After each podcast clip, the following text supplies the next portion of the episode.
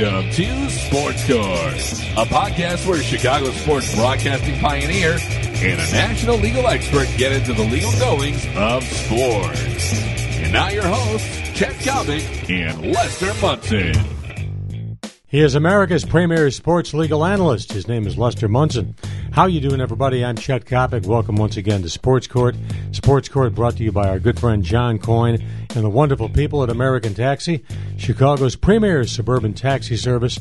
For comfort, reliability, and the fair price, you always make it a point to ride with American Taxi. Uh, Lester, how can I put this in its most simplistic form? Uh, Freddie Wilpon, owner of the New York Mets, given his relationship with uh, uh, Bernie Madoff, I'm kind of curious. Why isn't Wilpon himself in the joint? Wilpon uh, clearly was so involved with Madoff. He had to have known what was going on. He, Wilpon, was taking money out of the Madoff operation. He took at least four hundred million dollars from Madoff in false, phony, fraudulent profits, both for his baseball team, the Mets, and for himself. The only reason he's not yet charged with a crime is it is such an enormous mess, it's almost too big to prosecute. If the United States attorney in New York decided he wanted to investigate Wilpon, he would have to set aside four people for three years. They have other cases to work on. Could Wilpon be charged with a crime? Yes. Absolutely. He had four hundred sixty-five accounts with Madoff. The Mets had another sixteen accounts with Madoff. They're in Madoff right up to their necks. Let me ask you this. Could uh, Bud Selig use uh, his powers as commissioner to uh, protect the integrity of baseball by uh, uh, looking for some type of uh, exile or ban of uh, Fred Wilpon? He could easily do that. He could suspend him. Not only does he have the best interest of baseball clause, he has another piece of authority, and that is that when a team falls too far into debt, mm-hmm. he can then intervene, and he can say, we're going to take over, we're taking the team from you, and we're going to put it up for sale. And right now, Wilpon is already five hundred million dollars in debt. If he loses the Madoff case, which he will, it's another several hundred billion dollars. So Selig could intervene based on the fact that the Mets are no longer a viable financial business. Which leads us to uh, a rather engaging man by the name of Donald Trump. In your wildest dreams, can you imagine Major League Baseball accepting Donald Trump as an owner? I don't think so. Uh, you and I, Chet, know what a fine, affable, friendly guy Bud Selig is. He will talk to anybody. Donald Trump is one of the two or three people in the world he would not talk to. If Trump walked into the room, Selig would get up and leave. He wouldn't try to sell him a car. He's certainly not going to try to sell him a baseball team. So from the uh, perspective of Major League Baseball, it's always important to have uh, viable franchises in New York. Are the Mets right now in a position where they're virtually hamstrung because of what's going on with Wilpon? They are. They cannot spend any money. If somebody came along, if Cliff Lee were suddenly available again, they couldn't make him an offer of five million dollars. The, the ownership is unstable. It's deep in debt. Their only hope is to bring in a partner who would join them and put in some money in return for basically nothing. The, the real way out for Wilpon is to sell the entire team. If he could sell the Mets for six or seven hundred million dollars, that would be probably two thirds of their value. If he could sell it at a distress sale for that price, he should take that deal and run.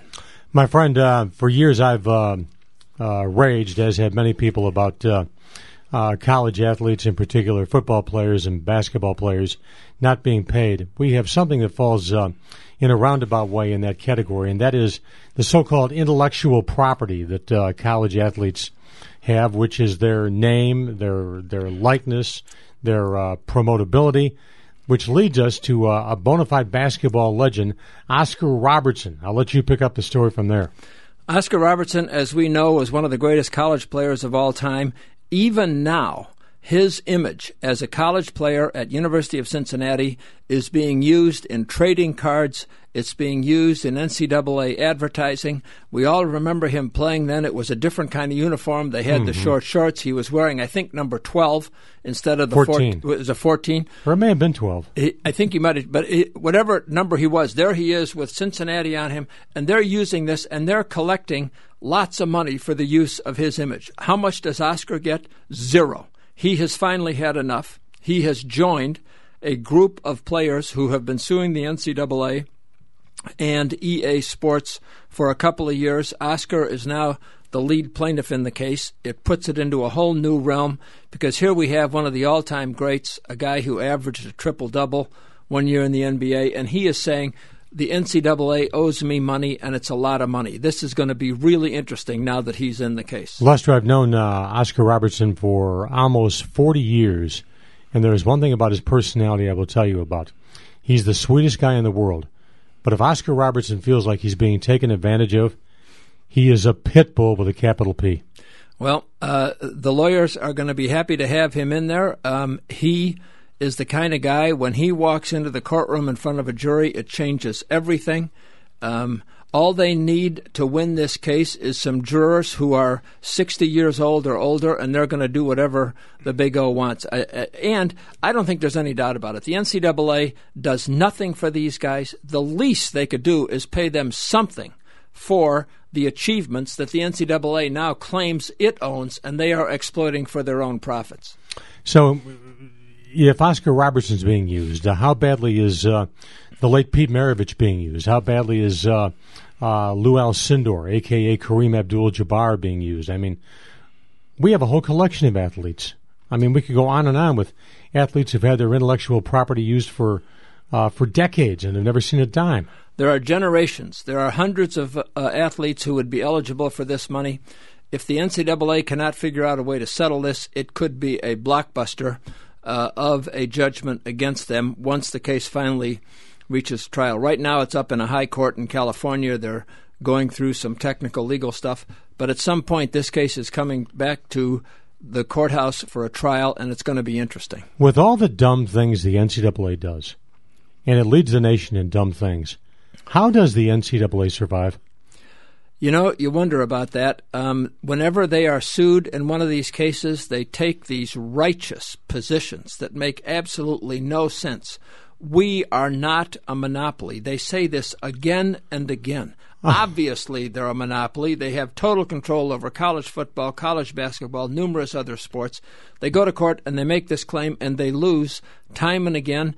And the same people are working there, and every year they get an increase in their pay. Hey, my friend, uh, David Stern, telling anybody who will listen that uh, he has a number, a number of uh, franchises within the structure of his league right now that are losing money. Uh, how hard does that make you laugh? I, I don't believe those numbers for a second. Uh, every one of these owners has accountants who are able to p- do the magic of accounting to show a loss. Uh, they don't have two sets of books. They probably have five sets of books. And if they, if you want to show a loss during a year when you're bargaining with the union, then each team will show a loss. We went all through this with the National Hockey League during the lockout in two thousand four and two thousand five. The Pittsburgh team was claiming to be in bankruptcy. It's only because they were paying a lot of rent to the owner. I mean, that's how they managed to mm-hmm. work their way into insolvency. So you, you don't want to listen to any anything from an owner involving accounting. That's why I've always maintained, Lester, that uh, the National Football League uh, Players Association, talking about open up the books. Why open up the books? The books have been manipulated. What are you going to find out?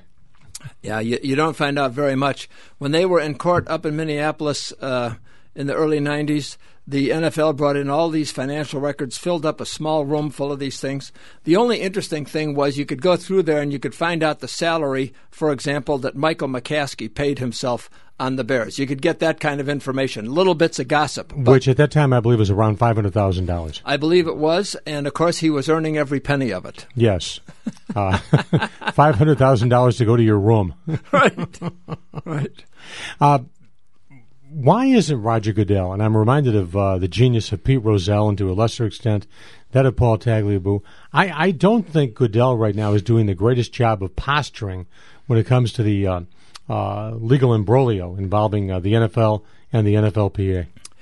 He, he's trying everything, and none of it seems to work. He, he wrote this op-ed piece for today that it makes a nice statement, but what is he doing writing an op-ed piece? He ought to be bargaining with the players and trying to avoid a disaster here. Instead, he's spending all of his time trying to explain that the owners do, are not making enough money. He claims that they're doing this for the fans, and the one thing the fans want is games. And it's just, he's got a, he has a certain amount of personal charm, but he's got a fairly untenable position here, and it's beginning to show in his attempts at posturing this as him being the good guy. Do you think there's any possibility that the N F L P A could wind up agreeing to an eighteen-game regular season schedule, then wind up with a fractured union because of X number of players who are vehemently opposed to an eighteen-game schedule? An eighteen-game schedule, to me, says more post-concussion syndrome. There's no question about it. More, all sorts of injuries, knee injuries, head injuries. Uh, there's no doubt about it. And why the players would ever agree to an eighteen-game schedule, I don't know. If the leadership of the union somehow tried to cram that down the throats of the players, I think there might be a, bit, a breakdown. This, whatever solidarity they have could easily disappear over that issue. Not not the eighteen-game schedule, plus they're going to they're supposed to give away some of the money they've earned over the years. I, I don't know why the players would agree to any of that. By the way, speaking of uh, the N F L and the draft, there is no collective bargaining agreement. If you're a freshman at Ohio State, aren't you eligible to be drafted? Absolutely are. As soon as the agreement expires on March third, then it's wide open. They are planning to conduct the draft, even though there's no contractual or legal foundation for the draft. And if you're a freshman or a sophomore, the three-year rule, that goes out the window with the entire agreement on March third. So every college player is now eligible for the draft. If if I were a freshman at Ohio State and I thought I could play in the N F L, he should show up for the combine uh, now in a couple of weeks and work out and show what he can do. He is Lester Munson, the best in the business. I'm Chet Coppock. This has been, of course, Sports Court, brought to you by my great friends at American Taxi, Chicago's number one, put that in bold type, suburban taxi service. We'll catch you next week with more from inside the smoke-filled rooms. Take care, everybody.